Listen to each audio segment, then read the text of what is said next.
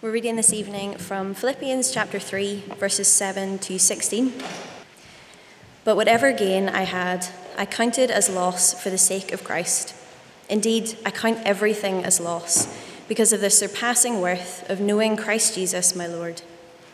For his sake, I've suffered the loss of all things and count them as rubbish, in order that I may gain Christ and be found in him, not having a righteousness of my own that comes from the law, but that which comes through faith in Christ, the righteousness from God that depends on faith, that I may know him and the power of his resurrection, and may share his sufferings, becoming like him in his death, that by any means possible I may attain the resurrection from the dead. Not that I've already obtained this or I'm already perfect, but I press on to make it my own, because Christ Jesus has made me his own. Brothers, I do not consider that I have made it my own, but one thing I do, forgetting what lies behind and straining forward to what lies ahead, I press on towards the goal for the prize of the upward call of God in Christ Jesus. Let those of us who are mature think this way, and if in anything you think otherwise, God will reveal that also to you.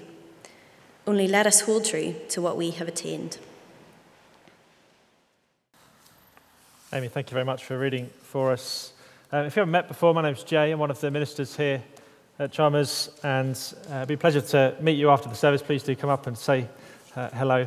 Uh, what I encourage you to do, just as we go through this passage, we're going to look at um, the second half of that reading um, from verses twelve to sixteen. Uh, keep it open in front of you. It's going to really help you uh, as we go through. Now, before we look at what Paul says here, let's just notice Paul's aim. And sometimes we have to guess what the aim of a passage is, but Paul tells us in this passage what he wants, and it's in verse fifteen. Let those of us who are mature think this way. So what Paul says is about to say here in these verses is the way that mature believers must think. His aim is to bring us to this mature way of thinking. And with that in mind, I wonder if it's worth just us giving a bit of time to consider, well, how is it that we normally measure maturity? Now, some may measure maturity just by time or longevity. So some may say, well, look, I've been a Christian for thirty years, and therefore I am a mature believer, of course. Now, the implication of that is that the silvered-haired ones of us are the mature ones, and the new believers or the young people, well, they must be the immature. Now, there is some hint of truth in that kind of way of thinking, that age often does bring a kind of wisdom, but we know, don't we, that there are many old fools out there, and there are plenty of wise young people. People like Timothy, who in chapter two Paul commends as someone whose example we're to follow. So it can't be just as simple as age equals maturity. Others may insist that maturity runs in sort of direct correlation with education, that maturity is gained through learning, and so the more that you know of the Bible, the more mature you must be. And of course, there's another grain of truth in that, isn't there? That the Bible is what God uses to grow us in maturity, but it's obviously not a direct correlation, isn't it? You can know the Scriptures inside out and still be a fool, and many people are, including the opponents of the Philippians, whom Paul tells us not to be like. Christian maturity, then, is not measured by age or longevity in the Christian life, nor is it measured by education or knowledge, although both those things may help. Now, still others, I think this might be quite a common view. They evaluate maturity by a sort of measured, detached from emotion stoicism, that it's somehow immature to express emotion, be it grief or joy or passion, or just sort of having a laugh, that that's somehow immature. Maturity to these folks looks like kind of everything in moderation, a sort of respectable stiffness. And, well, those who do express emotion or have a good time. They're constantly thinking, well, you know, I wish they just sort of calmed down a bit. And to that attitude, we must say, well, self-control is a biblical virtue. Of course it is. But we find the Scripture's testimony of mature believers is that they often run hot with emotion and with expression of that emotion. So Jesus himself, he's often weeping with compassion, or at times he's fiercely hot with anger. And Paul too, in this letter, if you read through the letter, you see he rejoices again and again and again. He's very, very warm. And he has such a fierce anger towards the opponents, mutilators of the flesh, he calls them. So Christian maturity cannot be this kind of cold, emotionless respectability. But if it's not measured by age or longevity in the Christian life, and if maturity is not measured by education or Bible knowledge, and if it's not this kind of unemotional stoicism that so many seem to think it is, well, what is it? What is the maturity that Paul wants for us? He says in verse fifteen, the mature must think this way. What way? Well, if I were to sum it up, it's simply this. The mature are those whose lives are all about Jesus. That's it. All about Jesus. A mature Christian is someone who loves Jesus with all their heart and so is becoming like him in godliness. And of course, that then can be someone who's young, or someone who's old, someone who's been a Christian just a few months, or someone who's been a Christian for many years. It can be someone who knows lots of the Bible, or hardly any. And it can be someone who expresses their emotion, or who keeps it in. Love Jesus is maturity. A mature Christian is one for whom pursuing the knowledge of Jesus is their goal. Paul says to live is Christ. And that's what he wants us to be able to say too. So do you want to be mature as a Christian? Well, if so, Paul says, learn to think this way in verses twelve to sixteen. Now, that's a fairly long introduction, but let me pray now as we have that in our minds. Lord God, as uh, believers in the Lord Jesus Christ, we want to be not immature, but mature. So would you change our thinking through what we see in these verses so that we might become mature and follow you well. In Jesus' name, amen. Now, to get us to that aim, Paul's going to use one dominant image uh, in these verses, and you may have picked it up as it was read. He wants us to begin to think of the Christian life as a race. It may be a long time since you raced anywhere. I know it is for me. Um, but the Christian life is a race with Jesus as the prize. Now, on the back of the service sheet, uh, it just gives you the flow of the passage, and it'll help you to see the structure of these verses. So we begin in the beginning, verse twelve, although we'll find that it's not actually the beginning. Verse twelve, first part of verse twelve, we need to know where we are in the race. Here we go. Paul says, not that I have already obtained this, or am already perfect, but I press on to make it my own, because Christ Jesus has made me his own. Now, verse twelve obviously is not the beginning of Paul's teaching in this passage. What is the this that he's referring to when he says, not that I have already obtained this? Well, logically, it has to be the bit that he's just been talking about um, previously. And what he's been saying is this, that Paul has come to realize that all of his good deeds and religious efforts counted for nothing in God's sight. And that actually they were getting in the way of his coming to Christ because he took such pride in them. Paul's discovered that instead of finding his joy and his confidence before God in his religious efforts, he's discovered instead the true joy, the joy of gaining Christ.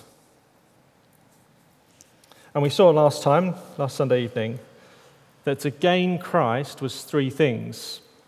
It was to gain his righteousness, that is, that we're declared right with God. It was to gain relationship, that is, to know him personally.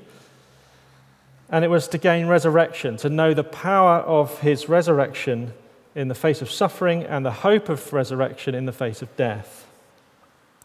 To gain Christ was righteousness, relationship, and resurrection. And the greatest of these, which he repeatedly mentioned, was knowing Christ, relationship with Christ. This is how he puts it in verse eight.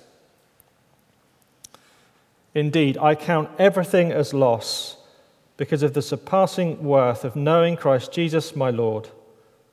For his sake I've suffered the loss of all things and count them as rubbish in order that I may gain Christ and be found in him, not having a righteousness of my own that comes from the law, but that which comes through faith in Christ, the righteousness from God that depends on faith, that I may know him and the power of his resurrection, and may share his sufferings, becoming like him in his death, that by any means possible I may attain the resurrection from the dead. Paul's greatest discovery is that he could know Christ. And knowing him more and more, he would increasingly become like him. To gain Christ is to know him, and to know him is to become increasingly like him in your character as you begin to share the mind of Christ. But having said all that, Paul now wants to deal with a potential false understanding. People might get the wrong end of the stick. He wants to make it clear that he's not advocating for perfectionism. He's not claiming that he's the finished article, that, that he knows everything there is to know about Christ. He knows him perfectly. Or that he's like Christ perfectly. Here's the first thing that a mature believer realizes, that though they've begun the race, they're not finished. I know this is a, this is a fairly simple point, but it's an important thing for us to grasp. We, we need to know where we are in the race of the Christian life. And so we begin the race when we first believe the gospel, we believe in what Jesus Christ has done on the cross, and the race finishes when we meet Jesus face to face, either when we die or when he returns in his glory. That's the race. And the mature believer knows that they're in the middle. They've begun, but they've not yet finished. And it's a long-distance race. And in fact, what the mature believer starts to realize as they grow in maturity is that they see more clearly how far they've come and how far there is to go. Their attitude is always, as Paul's is, not that I've already obtained this or I'm already perfect. They say, look, I'm so glad for how far Christ has brought me. But as I go on, I realize that there's so much more of Christ left to discover. Now, I'm going to show my age to you here. When I was a kid, there was this computer game called The Legend of Zelda. Okay? Now, I realize as soon as I say that, I may have lost many of you, either because you're too young or because you're too old. Uh, but try and stay with me. Now, the new thing about this game when it came out was the size of the game. So the way it worked is you played this character called Link, and uh, you explored this vast three D world, and you were defeating all the bad guys, and you were solving all these puzzles, and that made your character stronger as you went through. But then just as you reached the end of the world, you, you'd go through a door, and it would open up into a whole new world, an even bigger and more beautiful world to explore.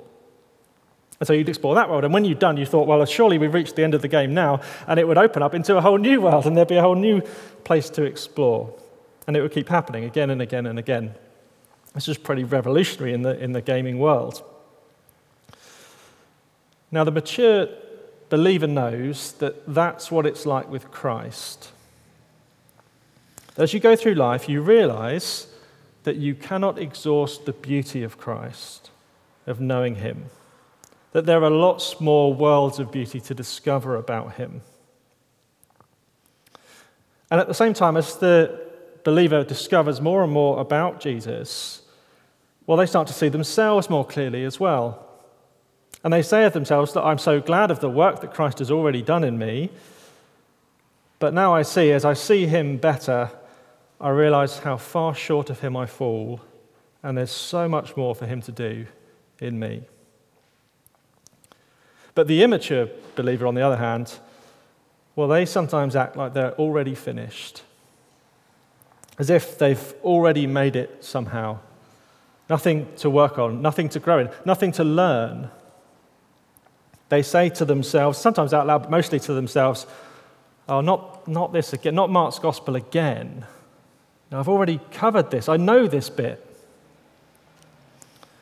And I know that because I've found myself saying that sometimes. And the immature believer, when, when you speak to them of their sins in their life, you ask them what they're struggling with, well, they can hardly think of any. What happens is they just sort of coast along, they drift through life with no urgency and no drive, because they do not grasp that they're in the middle of a race. And so they slow down or even stop moving forwards. So this is the first way to think as the mature do. Know where you are in the race, that you're not yet finished, that there's a long way to go. There's so much more of Christ to know and so much more of you to work on until you meet him face to face and are made like him. Okay, next thing. Verse twelve, uh, second part of verse twelve to fourteen. Pursue the prize with all your heart. What do you want to be when you grow up? That's one of the great questions to ask children. And you'll get a whole range of answers. Now, I'm not going to tell you which one of my kids said which. There's three of them, so you can choose. We've had these suggestions at various points uh, in their lives. A teacher, a hairdresser, an architect, an interior designer, a preacher, a pilot, a shop owner, where the shop, the people coming into the shop don't give them any money, they give everything away for free, and a computer gamer. Now, I'm sure you can guess that some of those suggestions get sort of more enthusiasm from me and Joe than others. But it's a great question to ask. Of course, the answer conveys the interest of the child. It conveys really the desires of their heart, doesn't it? And the question also touches on something that's there in all of us, and that is that we have this expectation that one day we will grow up and our lives will become satisfied, that our hopes and dreams will come true, become a reality for us. So what is your goal? What is the prize that you're after? What is it that you're running towards that you feel will bring this completeness to your life? Is the prize a successful career? Maybe some of the things that I mentioned. Or is the prize a romantic relationship? Is the prize a family? Or a certain amount of wealth or, or comfort for your retirement? See, all of us have something that we're running towards, that we have a goal, a prize in our minds that we're chasing down, something that we feel will bring us satisfaction and contentment. I wonder what yours is. Here's the problem, though. Will we ever win that prize? Now, those of us who've reached a certain age, obviously, we begin to realize that often those dreams don't turn into reality, yet the circumstances of life get in the way. You know, it's too late for me now to be the centre forward of Leeds United. I'm not going to make it. The scouts aren't watching on Monday evenings when we go and play five-a-side. And if they were, they wouldn't sign me up. Perhaps, though, even when we do get them, when we do get the prizes that we've set our hearts upon, we realise that they don't satisfy us. We get that career or that relationship or those children or that wealth, and we think, well, is this it? Is this all there is? And so we find, or we need another prize to run for. We just change the prize. We, we go after something else instead that we think will satisfy us, and then we go after another, and then another, and then another. Our goals so often leave us wanting, either because we never attain them, or because we do, and we realise that they don't deliver. And what happens is we live with this sort of permanent, disturbing dissatisfaction in our hearts. The Apostle Paul claims here that there is one aim in life, one goal, one prize that we can spend our lives pursuing that will never leave us dissatisfied. That there's one race that we can give our lives to running that will bring us that sense of completeness and satisfaction that we long for, because the race holds the prize at the finish line that all our other prizes are just mere shadows of.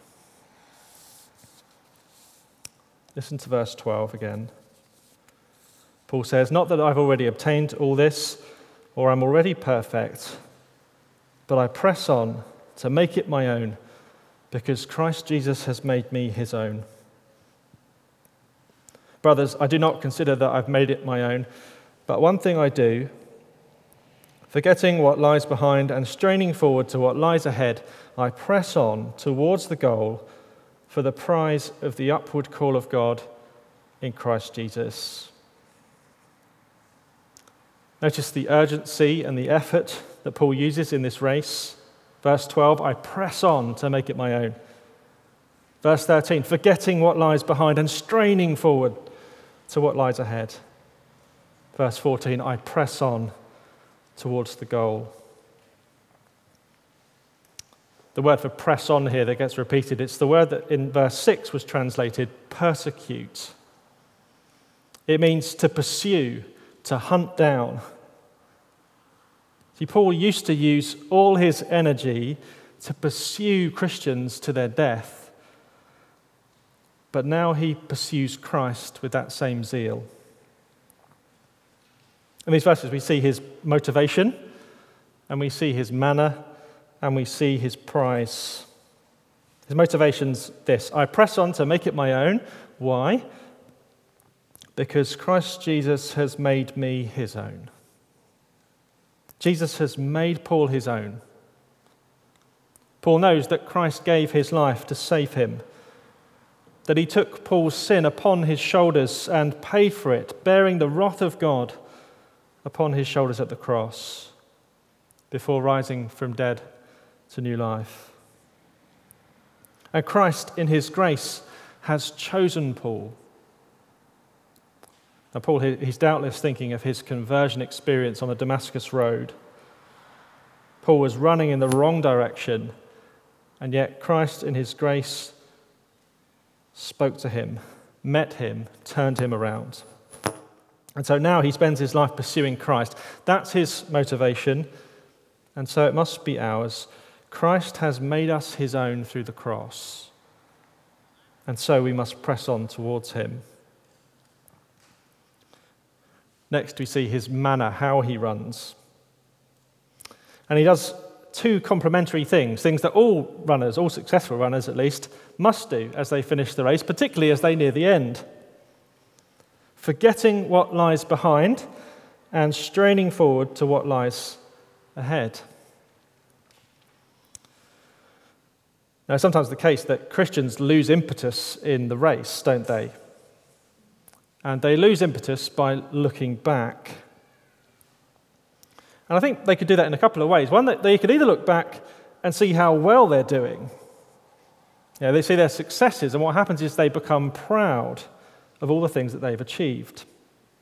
See, that will stop someone from focusing on Christ, won't it? That will take them off track. It will put their focus on themselves. Or, and perhaps this is more common, they'll look back and they'll see their failures. They'll see the times that they stumbled and when they tripped and fell. They'll see when they sinned, and when they sinned grievously, and when they sinned repeatedly. And so they'll become discouraged and lack the will to carry on. Paul says either way, whether it's your successes or your failures that you're looking back to, either way, forget where you have been and strain forwards. Open your stride in that direction, the direction you need to go towards Christ. The race isn't behind you, it's ahead of you. So press on to the prize. And what is the prize? Verse fourteen, I press on towards the goal for the prize of the upward call of God in Christ Jesus. Now, there, there is some debate as to what Paul means here by the prize. Does he, does he just simply mean heaven? Is that what he means? Is that the prize? Well, it, it could be, but I think this is what he has in mind. In, in the Roman games, the victor of the race, he received a prize. He received a wreath, a, a laurel wreath, or a crown. And they were literally called up to the podium to receive that prize from the emperor. That seems to be what Paul has in mind. The wreath is nice, but the real prize is the honor bestowed on you by meeting the king. It's meeting him, that's the real prize. And given the context of what Paul's been saying before, I think that the prize here is best understood, not, not as heaven as such, but as one commentator puts it, the full and complete gaining of Christ. Paul has his gaze fixed on the prize of knowing Jesus. As much as he can in this life, and in knowing him fully, as one day he will meet him face to face. And as he comes to know him more and more, he's increasingly made like him. So Paul might ask us, as we ask our children, what do you want to be when you grow up? What are you aiming at? What's the goal? What's the prize that you're running for? The career? The romantic relationship? The family life? The, the amount of wealth that will make you comfortable in your old age? Don't let your gaze be distracted. All else will leave you dissatisfied and disappointed except Christ. Christ who died to make you his own. So pursue the greatest prize of knowing him. Well, we're coming into land. Drawing to the finish line, in fact. I should have said that uh, instead. The final two verses of our passage are a little bit tricky uh, to work out um, what they mean, but I've, I've summed it up like this. It's on the handout. Listen to your coach and keep going. So verse fifteen and sixteen. Now, do you remember Paula Radcliffe? She's one of Britain's greatest ever athletes. And her victories in marathon running, particularly, they're legendary. Um, she dominated the sport for a number of years. Now, if you if you can't remember her, she used to run with this kind of characteristic head nod. She kind of, I can't really do it. She kind of did, did sort of that. And it looked like she was struggling all the time that she ran. Uh, but she wasn't. It's just her, her natural run. Now, as most as with most top athletes, they, they would have setbacks along the way, and she had several, and um, obviously injury is a big deal um, for that kind of running. In particular, she faced uh, a tough time in a race in Edmonton, in Canada. Now, the criticism that she often had during her career was that she, she lacked that sort of big kick at the end uh, to accelerate away from her opponents. And in that particular race, she accelerated out to the front too early. And she was then overtaken by three Ethiopian runners as she closed to the finish line. And so she was beaten.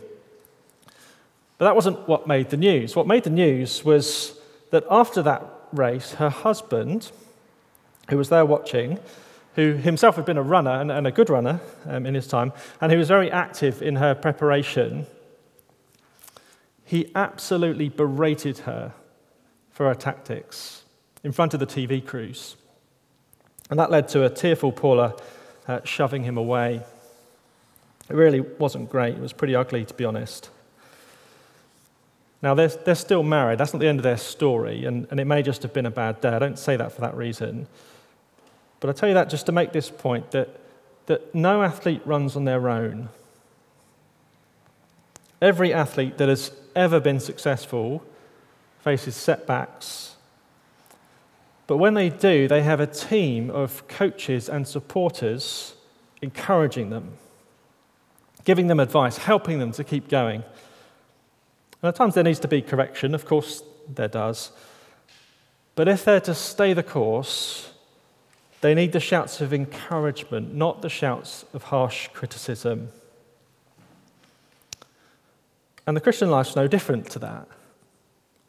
We need a coach. Now, who is our coach? Well, we have Paul as our coach. He's a former athlete in this race, and he himself is now our great supporter.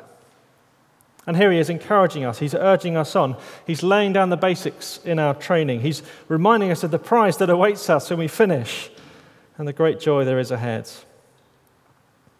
And the letter of Philippians is that's in that sense, it's his coaching of us so that we may know what it takes to run the race well. That's why he says in verse fifteen, let those of us who are mature think this way. He's coaching us. But there's also a sense in which God himself is our coach. Now, I hesitate to say that a little bit because that's not all he is.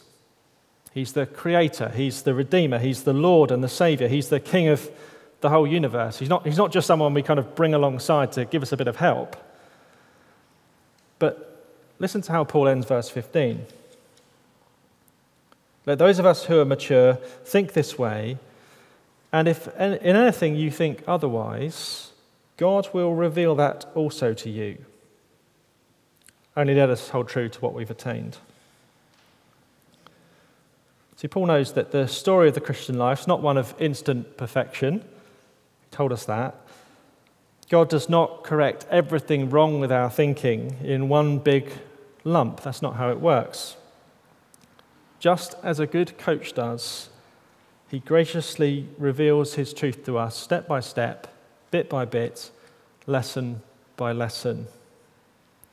And as we listen humbly and closely to his instruction, we learn to run more faithfully, all the while as we cling tightly to the, the basics of what we'd already received in the gospel, to what we've already attained.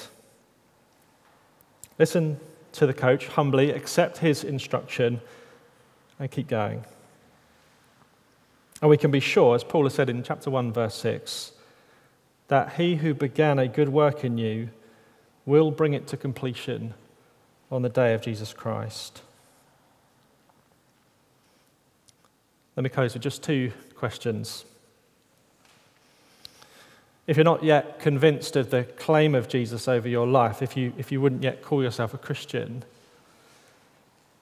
well, let me ask you, what prize are you running for? And do you really believe that that prize is worth giving your life to?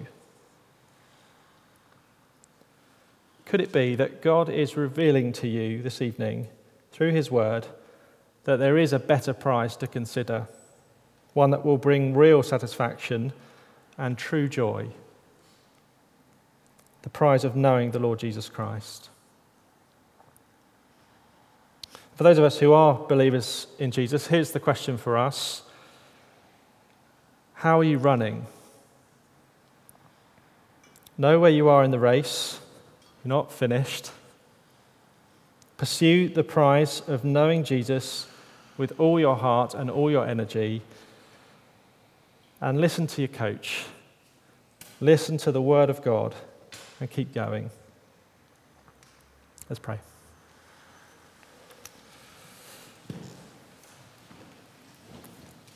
Our Father, it is our desire that we become mature. And so, Lord God, we ask that you would teach us to have Paul's attitude here, that we could say these same things. One thing I do, forgetting what lies behind and straining forward to what lies ahead, I press on towards the goal for the prize of the upward call of God in Christ Jesus. Help us, we pray, to listen to your voice and keep going. In Jesus' name, Amen.